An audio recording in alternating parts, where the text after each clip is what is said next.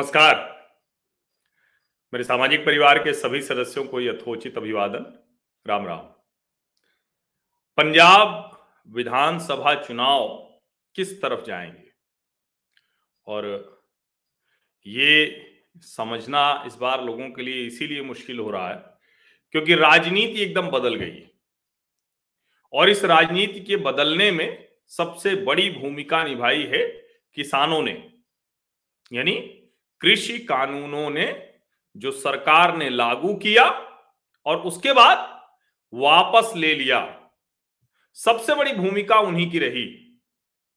लेकिन अब मामला चूँकि लागू होकर, वापस होकर पंजाब पहुँच गया है।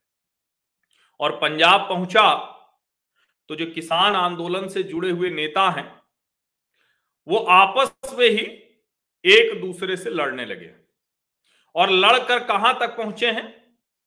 लड़कर वो यहाँ तक पहुँच गए हैं कि दो बड़े किसान नेता, एक कहें कि क्षेत्र के लिहाज से, क्योंकि पंजाब को अगर आप समझें तो पंजाब में बहुत ढेर सारी किसान यूनियनें हैं और वो जो किसान यूनियनें हैं, उनके बीच में झगड़ा क्यों है आप समझिए? बड़ी छोटी छोटी उनकी काम करने की जगह है।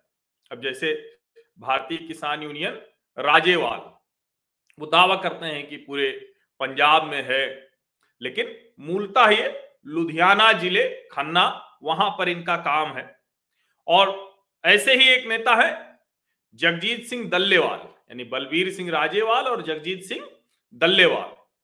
तो दल्लेवाल हैं, उनके बारे में भी कहा जाता है कि वो नेता हैं, वो भी अपने एक क्षेत्र क्षेत्र विशेष के नेता अब ये जो छोटे छोटे क्षेत्र विशेष के नेता थे, ये सब, सबको गलत फहमी सब ये मान रहे हैं कि मेरी वजह दूसरा कह रहा है कि तुम्हारी तो कोई हैसियत ही नहीं थी। तुम्हें जानता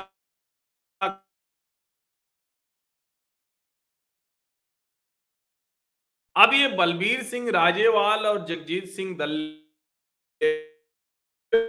सवाल इन दोनों की लड़ाई को जरा ठीक से समझिए, क्योंकि ये दोनों ही संयुक्त किसान मोर्चा के सदस्य हैं।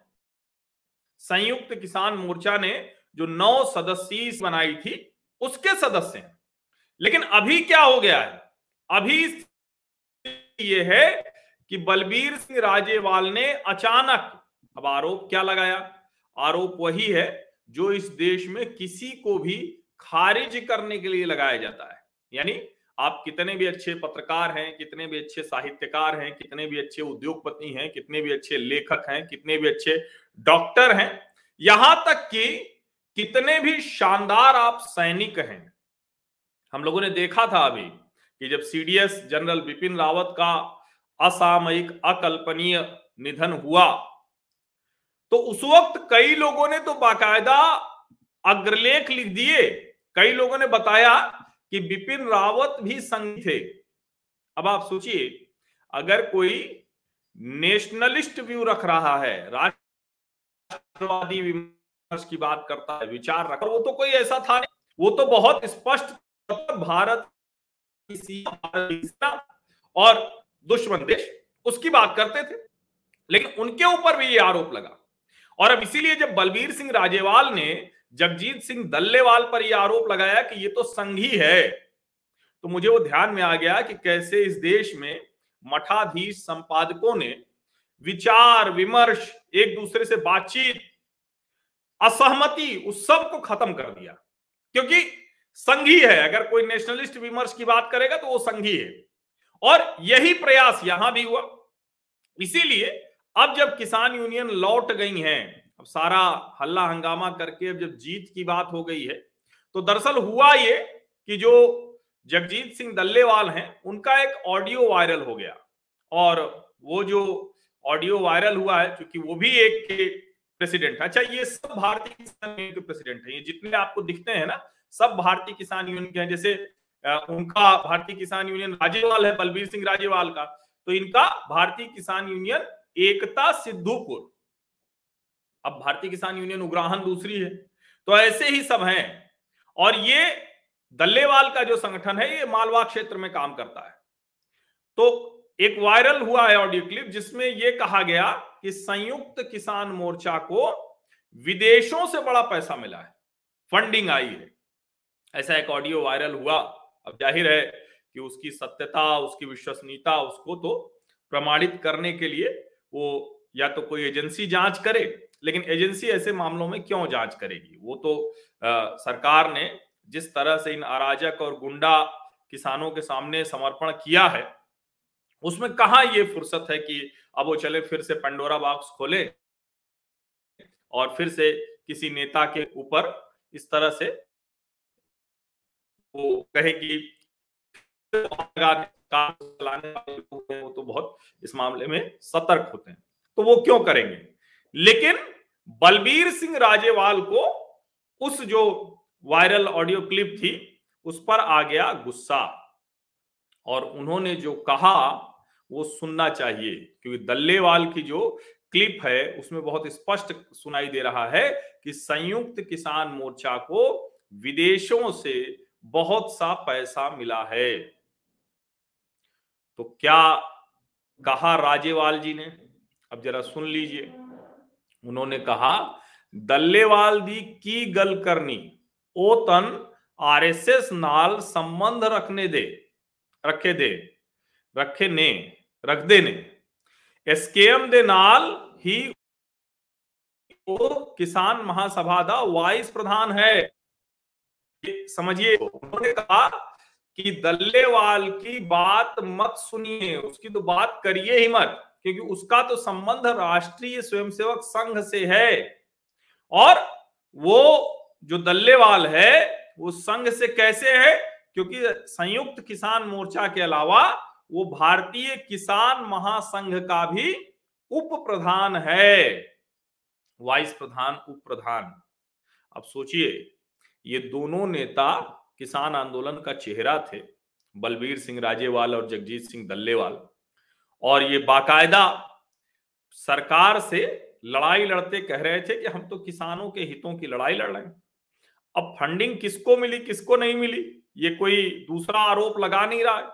ये तो इनके बीच की चीज़ें हैं जो सामने आ रही और जब वो सामने आने लगा तो क्या हो गया? तुरंत ये हो गया कि ये आरोप लगाने लगे, भाई, ये तो संघी है। अब सोचिए जरा, ये जो आया बयान तो दल्लेवाल को भी प्रतिक्रिया देनी थी।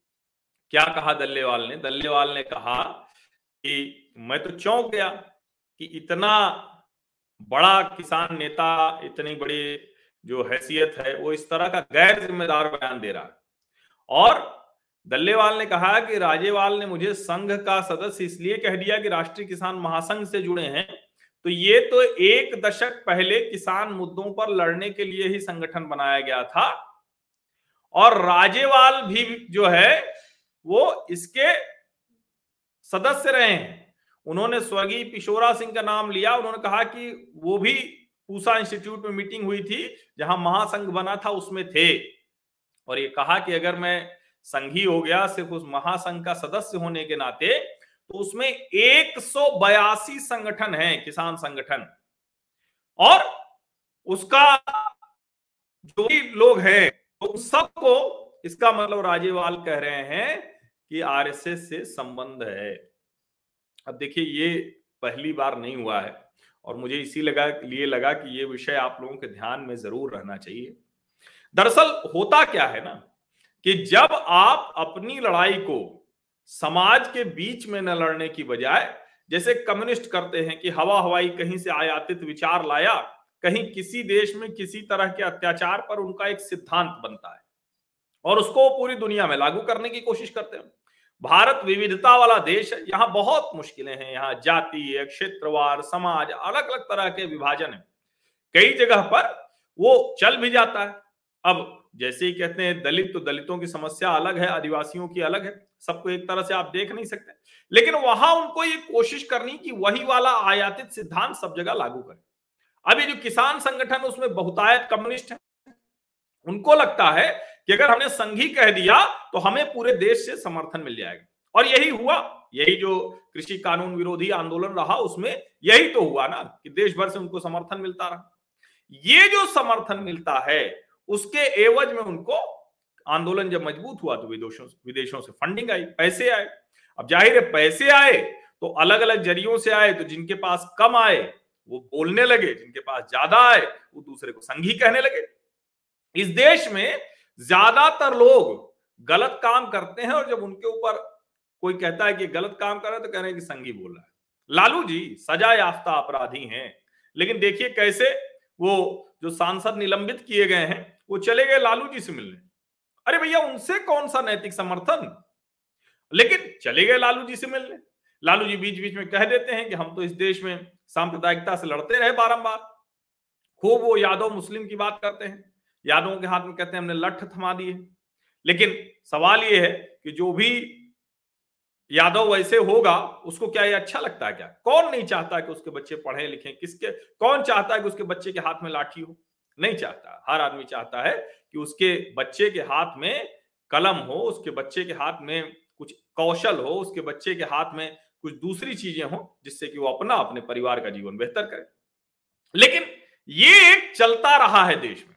और वही अब देखिए पंजाब में हो रहा है, जब सभी किसान यूनियन लौट कर वहाँ पहुँच गई हैं तो वो ये काम कर रही हैं। और इसीलिए उनके बीच में ये झगड़ा चल रहा है, क्योंकि सबको लगता है कि भाई चुनाव होगा, अगर हमारे एक दो विधायक हो गए तो हम तो कमाल हो जाएगा। अच्छा हर एक के मन में इच्छा है, चाहे वो चढ़ूनी हो, चाहे वो राजेवाल हो, ये सब चाहते हैं कि किसी भी तरह से हमें विधानसभा पहुँचने का अवसर मिल जाए। इनके बीच में झगड़ा भी इसीलिए हो रहा है। अब इसीलिए जब किसी को कुछ नहीं सूझता है तो वो आंदोलन कर लेना चाहता है, क्योंकि एक बड़ा अच्छा उनको समझ में आया। क्या? क्योंकि अगर आप कुछ नहीं सूझ रहा है तो आंदोलन की बात कर दीजिए, आपके पीछे सबको खड़े होना पड़ेगा। वो आंदोलन कितना सही है, कितना गलत है, इसका कोई मतलब नहीं।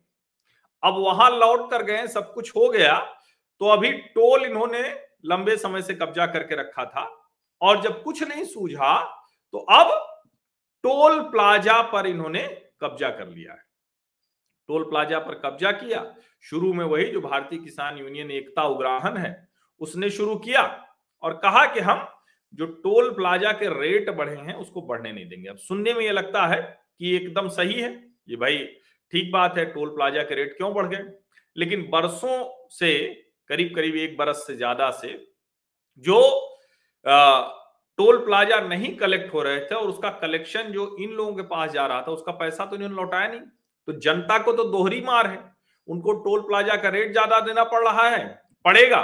और जो पैसा इधर गया था, वो सब का सब कंपनी की बजाय गया उनके। तो अब उनको तो टोल प्लाजा दुरुस्त भी कराना है, सब कुछ करना है।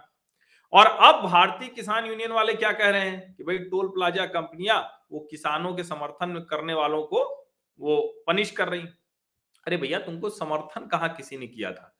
तुमने तो गुंडागर्दी से समर्थन ले लिया था। तुमने गुंडागर्दी इस तरह की की कि बाकायदा ये कहा कि नहीं, जो इस रास्ते से गुजरेगा, वो हमको आधा तीहा टोल देगा और मज़े से जाएगा। सब कुछ अनर्थ कर दिया। और अब चाहते हैं कि आंदोलन चलता रहे तो उनकी दुकान चलती रहे। तो ये जो सारी चीज़ें हैं, इसको समझा मैं क्यों रहा हूँ?